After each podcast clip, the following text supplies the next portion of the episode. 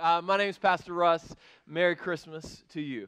Uh, we are honored and humbled that you've taken some time to open up your Bible and look at the Christmas story briefly with us this morning.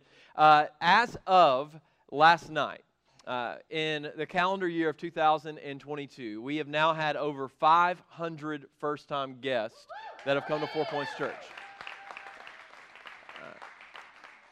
As of last night, we had more people in the first Christmas service of the weekend than we had in both last year. We can celebrate that. Um, it has been a banner year in the sense that God has been gracious to us to allow us to impact our community and be his hands and feet by the Spirit in a way that has made a significant difference. And I continue to want to say, as much as I can, thank you to uh, all of you who serve who have uh, attended and engaged and str- run with us after Jesus to see what he would do with our lives over this year. Uh, this is the last service of 2022 that we're going to have. And so I've got a little nostalgia going right now.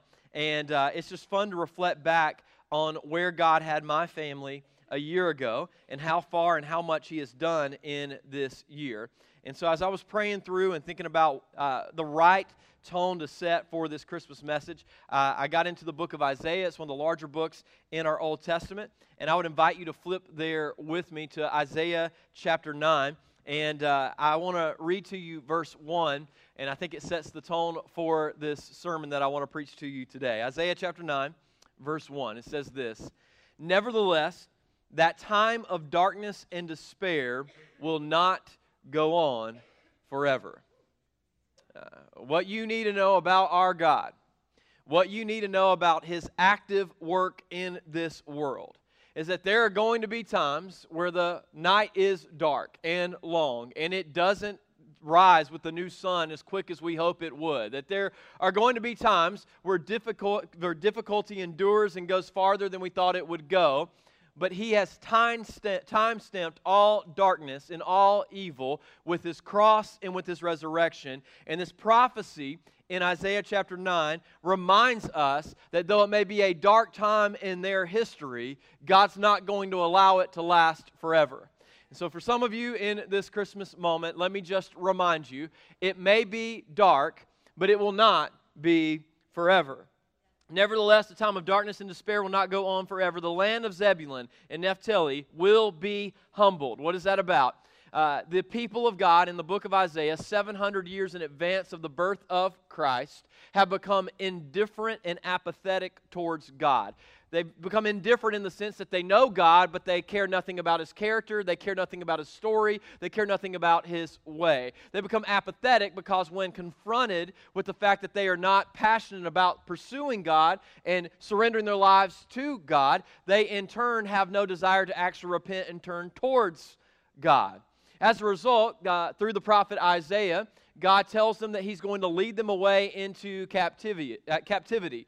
First, the Assyrians will come in and they will try and attack, but they will not be successful. And then there's going to be a deal that's going to be struck with Babylon, and later they will be successful in taking off all of Israel into captivity away from the land that God had promised as a result of their apathy and indifference to God.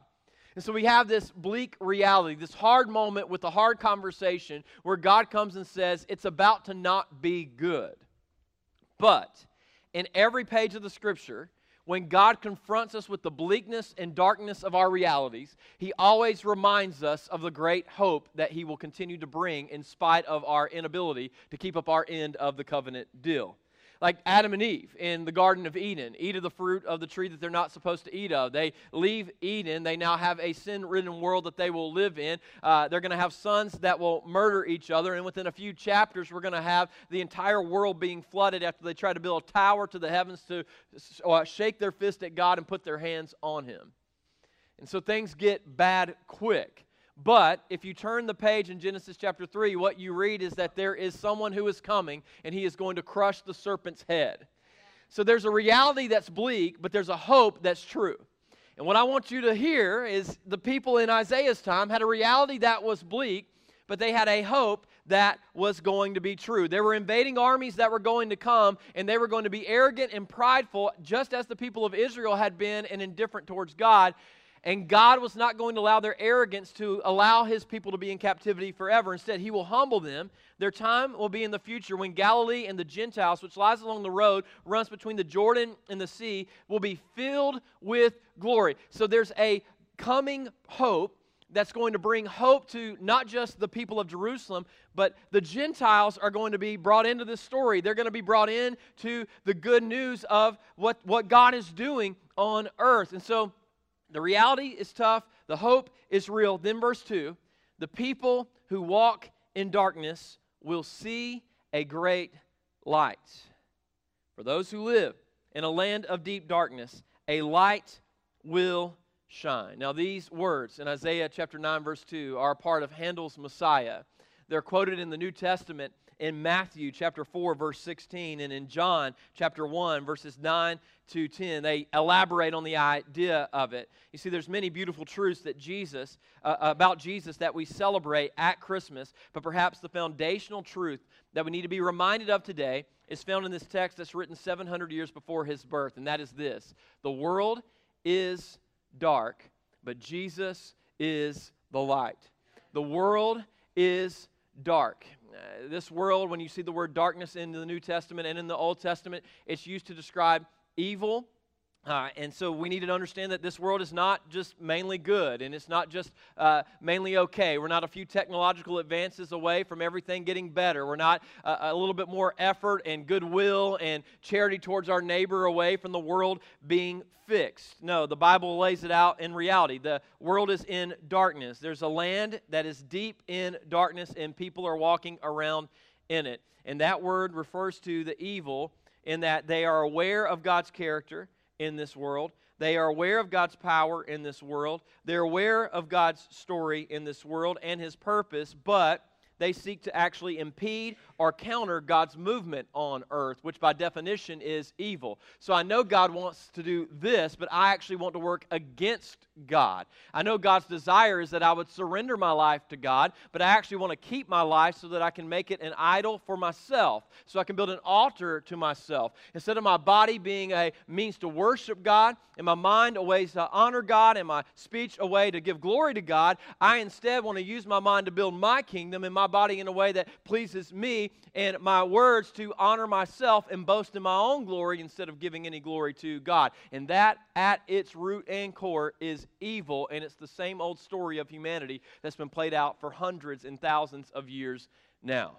So the word darkness refers to evil, but it also refers to another group, and that's ignorance. Ignorance is people who are ignorant to the character of God, uh, or the power of God, or the story of God, or his purpose on earth. And, and so, for some of you today, uh, you are walking in a darkness in the sense that you know of the good news of the gospel. You know of who Jesus is, yet you've not allowed it to be accounted to your current season of life. So you call it darker than it actually is. You act as if there is no hope for you, that there's no reason for expectation for the intervention of God within you. And so as a result, you stumble around in the darkness even though you know of this hope that you've not transferred into your situation. Or you walk around in ignorance. You do not know of God's power or His story, therefore, you wander around aimlessly trying to live out your own story. Now, for all of us, I think we can, in some ways, relate to the darkness of the world being problematic. Many of us likely agree that we, our family, our work, and our world need a little bit of work. But how we go about doing that work in lies the problem. You see, the problem is the world is dark and it's hard to get anything done when you can't see. And so, in order for you to get some progress, you likely are going to have to turn on the light. So, in your marriage, if you're trying to fix it in the dark, it's going to be really rough in your family, if you're trying to fix it in the dark, it's going to be rough. At work, if you're trying to fix it in the dark, it's going to be rough. If you're trying to fix your neighborhood in the dark, it's going to be rough. It helps to be able to see what you're doing as you're doing it if you're going to make any kind of difference at all. The people of God in the book of Isaiah are trying to fix their earthly problems with earthly solutions. But the problem is their problems are not earthly sized. They have God, God-sized problems and they need God-sized solutions. The point I'm trying to make to you is that they are trying to fix God-sized problems with human-sized resources, and light is not and the light is not even flickering in spite of their good intentions and effort. How do we know this? If you go back to Isaiah chapter 8, it says this about the people in this time. Isaiah chapter 8, verse 19. Uh, someone may say to you, let's ask mediums. Okay, it's dark. Our life's not going the way that we hoped it would go. Let's ask mediums and those that consult spirits of the dead. With their whisperings and mutterings, they will tell us what to do. What are they doing? Instead of looking up, they've looked down. And as they look down, there's no light that comes from the ground. So, with their whisperings and mutterings, they will tell us what to do. But shouldn't the people ask God for guidance? Should the living seek guidance from the dead? God is not dead. God is alive. God is not inactive. God is engaged. Just a few chapters prior, Isaiah is standing in the temple on a normal day, doing his normal routine like he normally would do, but it was not a normal day. Instead, he saw the throne of God in the temple and the train of his robe filling it. And in that moment, he recognized that though he thought the gap between he and God was great, he had way underestimated how righteous and holy God was and how unrighteous and unholy he was. So his cry is not, I just need a little bit more improvement. I just need a little little bit more time. Let me just work a little bit harder at applying your law, at applying your rules, and I'll get there, God. No, his, his cry is, Woe is me. What, what does an unrighteous person like me belong in the presence of a holy and righteous God like you? So, what does God do? He brings fire, not to harm him, but to purify him. And he presses it to his lips. You see, sometimes God confronts you with reality. Your darkness is darker than you think it is. Your life is not a few short changes away from a turnaround. You're actually on a one way road that's heading to a destination that you and I do not want the inroad of in our lives. There needs to be an intervention, and it's not a slight turn, it's a drastic 180 that you need that turns you around from the direction that you're heading in in your life. And so they are looking for guidance from anywhere but God. They're seeking it even from the dead and not looking to the living God. So they look to God's instructions and teachings. People who contradict his words are completely in, here's the word, the dark. Look at verse 21. It goes on and says this They will go from, play, from one place to another, weary and hungry. So they'll try harder, they'll work harder, They'll come up with different plans. They'll make New Year's resolutions. They'll figure out how they're going to cut 15 pounds, and nothing changes. Because the identity of what they look like in the mirror may be slender, but it's still broken. And this is where a lot of us are. We're thinking if we can just work a little bit harder, if we can just change, get a technological advance, if we can just add a little bit something else, if we could just win the lottery, if we could just get a raise, if we could just buy a house, if we could just get the relationship, if we could just get whatever it is that we think in addition to us will get us over the top, we'll get there. But what we end up with is a wandering from place to place. You can't stay steadfast in any way. That's a sign that you're wandering in the dark. If every three years you're changing up everything in your life, you're in darkness. It's dark. And there's a big problem that's probably going on where you need someone to turn the light on so that you can see clearly. They will go from one place to another, weary and hungry. And because they are hungry, they will rage and curse their king and their God. They will look up to heaven after it doesn't work, after they denied him his rightful place in their life, after they've treated him as a sidekick instead of a king. They then look to the heavens and shake their fist. Have you and I ever been guilty of this? Have you ever been angry at God because you exerted your will for your way instead of surrendering to His way, and then you got to the destination of what you were wanting, and it didn't come through and it didn't deliver, so you then, in anger, turn to God and blame Him for what you don't have in your life? And down at the earth, but wherever they look, there will be trouble and anguish and dark despair. They will be thrown out into outer darkness. Merry Christmas. Uh, the first president of the Czech Republic, Václav Havel, said this The pursuit of the good life will not help humanity save itself. Nor is democracy alone enough. He said, turning, a turning to and seeking of God is needed the human race constantly forgets, he added, that he is not God. Many of you are in the dark because you think you can be God. You think that you on the throne is a good idea. You in the driver's seat, Jesus as the co pilot. That is the most asinine, stupid thing I've ever heard. You are not a good driver. You are not a good Lord. You are not a good king. You do not know everything that will happen, and you cannot hold everything together that is happening and bring good out of it. What makes you think that you're the great choice that somehow can illuminate the darkness with a light that you've yet to find? Now, the older folk in the room, they've learned this. You get older, and you at first think, I, within and of myself, am good enough. I can make this happen. I've got dreams. I've got aspirations. Then you get humbled you see, God's first plan for your life is that you would humble yourself under His hand and He would be your Lord and your leader. But when you choose not to go with His plan, you get the second part of that plan that comes into our life as a grace. You know what it's called? Humiliation. So you think, I'll get away with it. Or maybe you think, I have gotten away with it. And you earn great and build big kingdoms. And then you find yourself empty within your soul as you sit behind the gates and the walls that you've built to separate you from the community that you need. And then you cry out to God, What's wrong? Why is this broke? Why won't it work? Why am I not satisfied? Why can't I have any peace? And the answer is, you're still wandering around in the darkness with a lot more stuff to trip over. And in that moment, you're confronted with the reality that perhaps everything you have lived for, everything you have given your life to, is actually not actually going to help you. It can't satisfy you.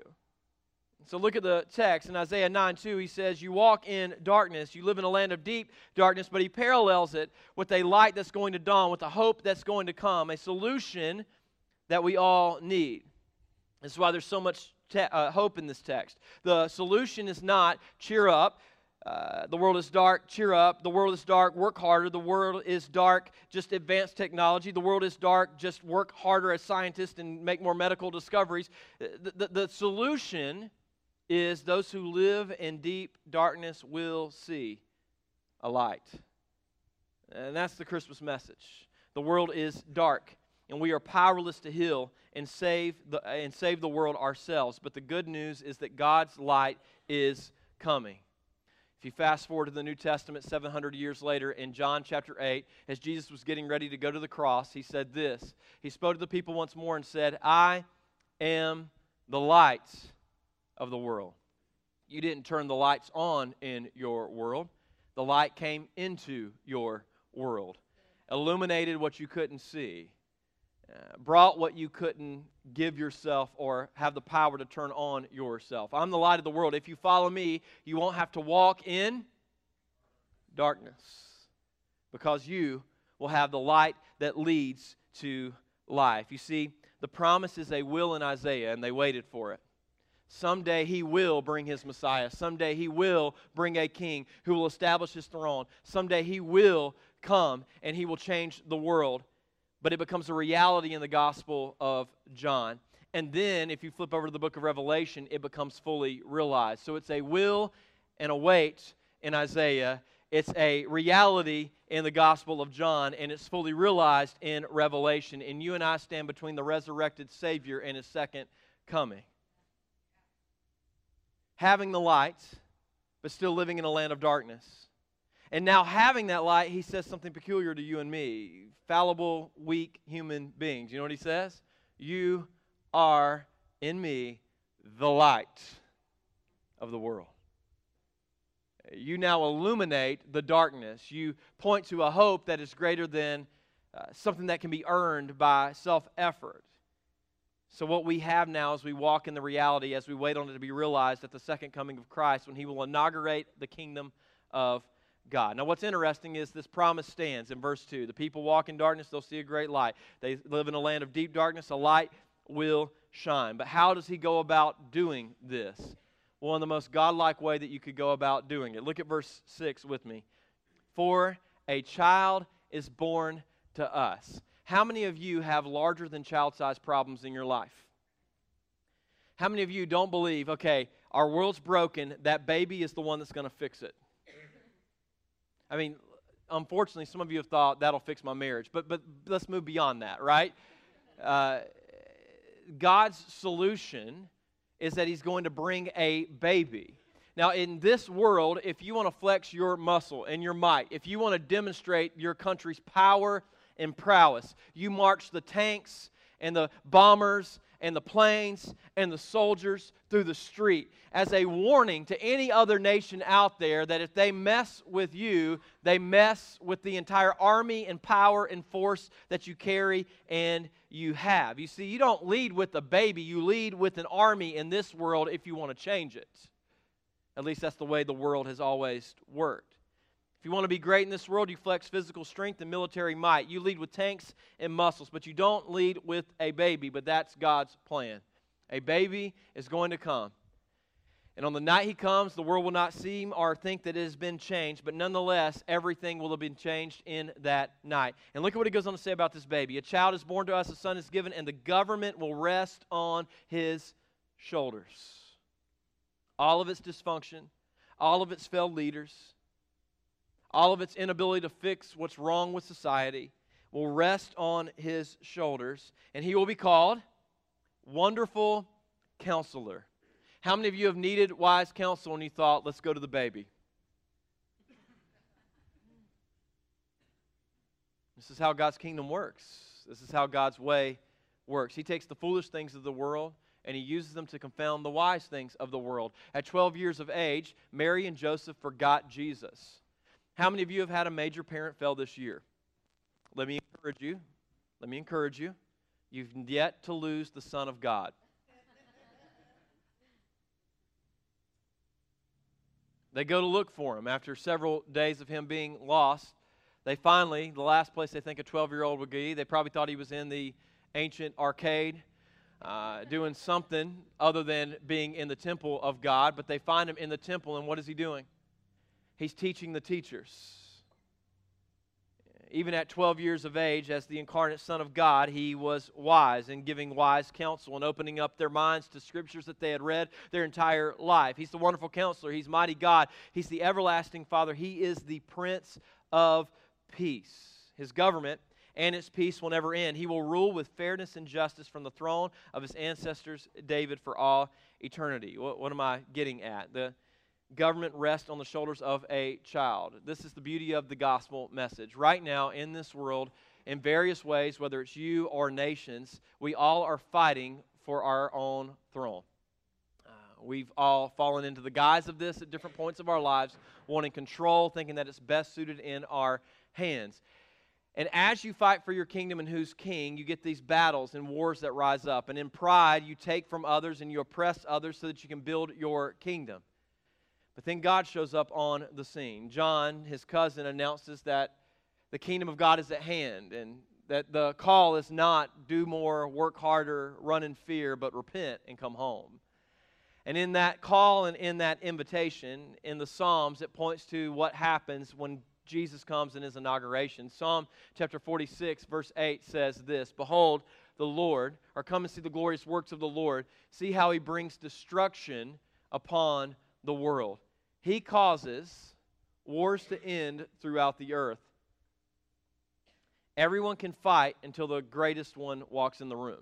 Like we can all argue about who's better until the great one actually walks in, and then there's no more discussion. What happens when the great one comes? Look, he causes wars to end throughout the earth. He breaks the bow and snaps the spear. It's no more fighting, no more building kingdoms on blood. The kingdom of God is established by the blood of the Savior. And it's the end of us being able to build a kingdom that in our minds will somehow outlive and outlast us and thinking that it'll be great. He breaks the bow and, sna- and, snaps the spear. He burns the shields with fire. Be still and know that I am God. I will be honored by every na- nation, I will be honored throughout the earth. Consider the beauty of this. Consider the beauty of this. What we have in the Christmas message is a bleak reality with a significant hope. It's bleak in the sense that in apathy and indifference, the people of God were being led into a difficult future because of their sin and their choice. But it would not be that way forever. God would come. God would pay for their rebellion. God would make a way out of their darkness. He would be the light that would illuminate the world and bring hope. My kids and I, over uh, Christmas break, have taken up nightly games of hide and go seek in the dark. It's been really fun. And so uh, the other night, we I think it was about three or four days ago, uh, Macy was like, "Why don't we play hide and go seek?" And I was like, "Absolutely." So we turned as many of the lights off that they would let me, and we began to play. And my favorite thing to do in hide and go seek is I go and hide by myself, wait on one of my kids to open up the door that I'm behind, and I'm strategically positioned to give them the most terror of their life. The goal is that they would scream and shriek because they couldn't see me coming in the darkness. Now, I know some of you are psychologists and you're in the room and you're like, you're really like messing your kids up for life. I didn't ask you, I didn't pay for that advice. Keep it to yourself. Um, but my youngest, Nora, is n- not a fan of the dark. And so anytime we play the game, she ruins my hiding spot because she can't be quiet and she can't like, even though she's small, she's tough, she's tough to stow away in the cabinets when I'm like hiding. Like she always wants to be beside me. And so the other night I was reasoning with her. I was like, Nora, just just go over there. Just go to the other side of the room and I'll be in the room with you. I'll be close. And if you need me, you can just say, Dad. And I'll be like, I'm here still. And we'll be all right. She's like, No, I'm hiding with you. I'm like, but but babe, you ruin it for me. Like if they find you don't understand, the goal of the game is that you're not found for at least a period of time to, until mom's at least slightly concerned that we've really lost someone that the rapture's happening and it's passed her by. And we can't do that if we're together. You, you got to go somewhere else. And she's like, No, Dad, I want to be right beside you. My point is this at Christmas, we celebrate the fact that God didn't see us in our darkness and in our need and say, Hey, I'll stand near you. Uh, I'll let you hear my voice whenever you're afraid in the darkness. No, he, he came and He stood beside us as one of us. He walked with us. You see, in the dark, my kids don't want my voice from afar, they want my presence. And this is the Christmas message. God stepped into the darkness and brought his light so that we could be near to him. The text ends in verse 7 with one of my favorite statements because it gives me hope for whatever darkness I'm in today. It says this The passionate commitment of the Lord of heaven's armies will make this happen. It's going to be tough. Life may not be good, it may not get better, it may get darker, but there is a hope that transcends the moment. The darkness will not last forever. And the reason we have hope in it is God is passionate about the darkness being extinguished on earth. And you and I have a long lesson in the Old Testament of God promising that it wouldn't last and Him coming through with the Messiah that came at last. He lived in our place. He died in our place as a substitute for our sin. And his desire was that we would receive grace and mercy, that we would become enlightened in his truth and his gospel and his hope. And as a result of it, we would live in that light, carrying a hope in a dark world. Look, I don't know what your current life looks like. I don't know where your mind goes to when you think about the future, but I do know there is a light that gives us reason for hope. Our prayer team's going to come forward, and we want to give you an opportunity in this Christmas season to receive the light of Christ into your life. Uh, the idea of this is that Jesus laid down his life as a free gift, but it is to be received by grace through faith. Grace in that you can't earn it, faith in that it must be received. Romans chapter 9 goes so far as to say this If you confess with your mouth and believe in your heart that Christ Jesus was raised from the dead, then he is faithful and just to forgive us of all of our sins. So, are you in the darkness of your own sin? Are you in the darkness of you thinking that your own self will can deliver you from it? May we invite you this Christmas season to the God that is the light, the light we need, the salvation we've looked for in hundreds of places but cannot receive apart from the name that is Jesus. If you need to give your life to Him as we sing this song, let's stand together. And then after singing and responding, we'll light the candles up. We'll celebrate Christmas as He is our Noel, who is with us in the midst of our life. In Jesus' name, Let's stand, let's sing.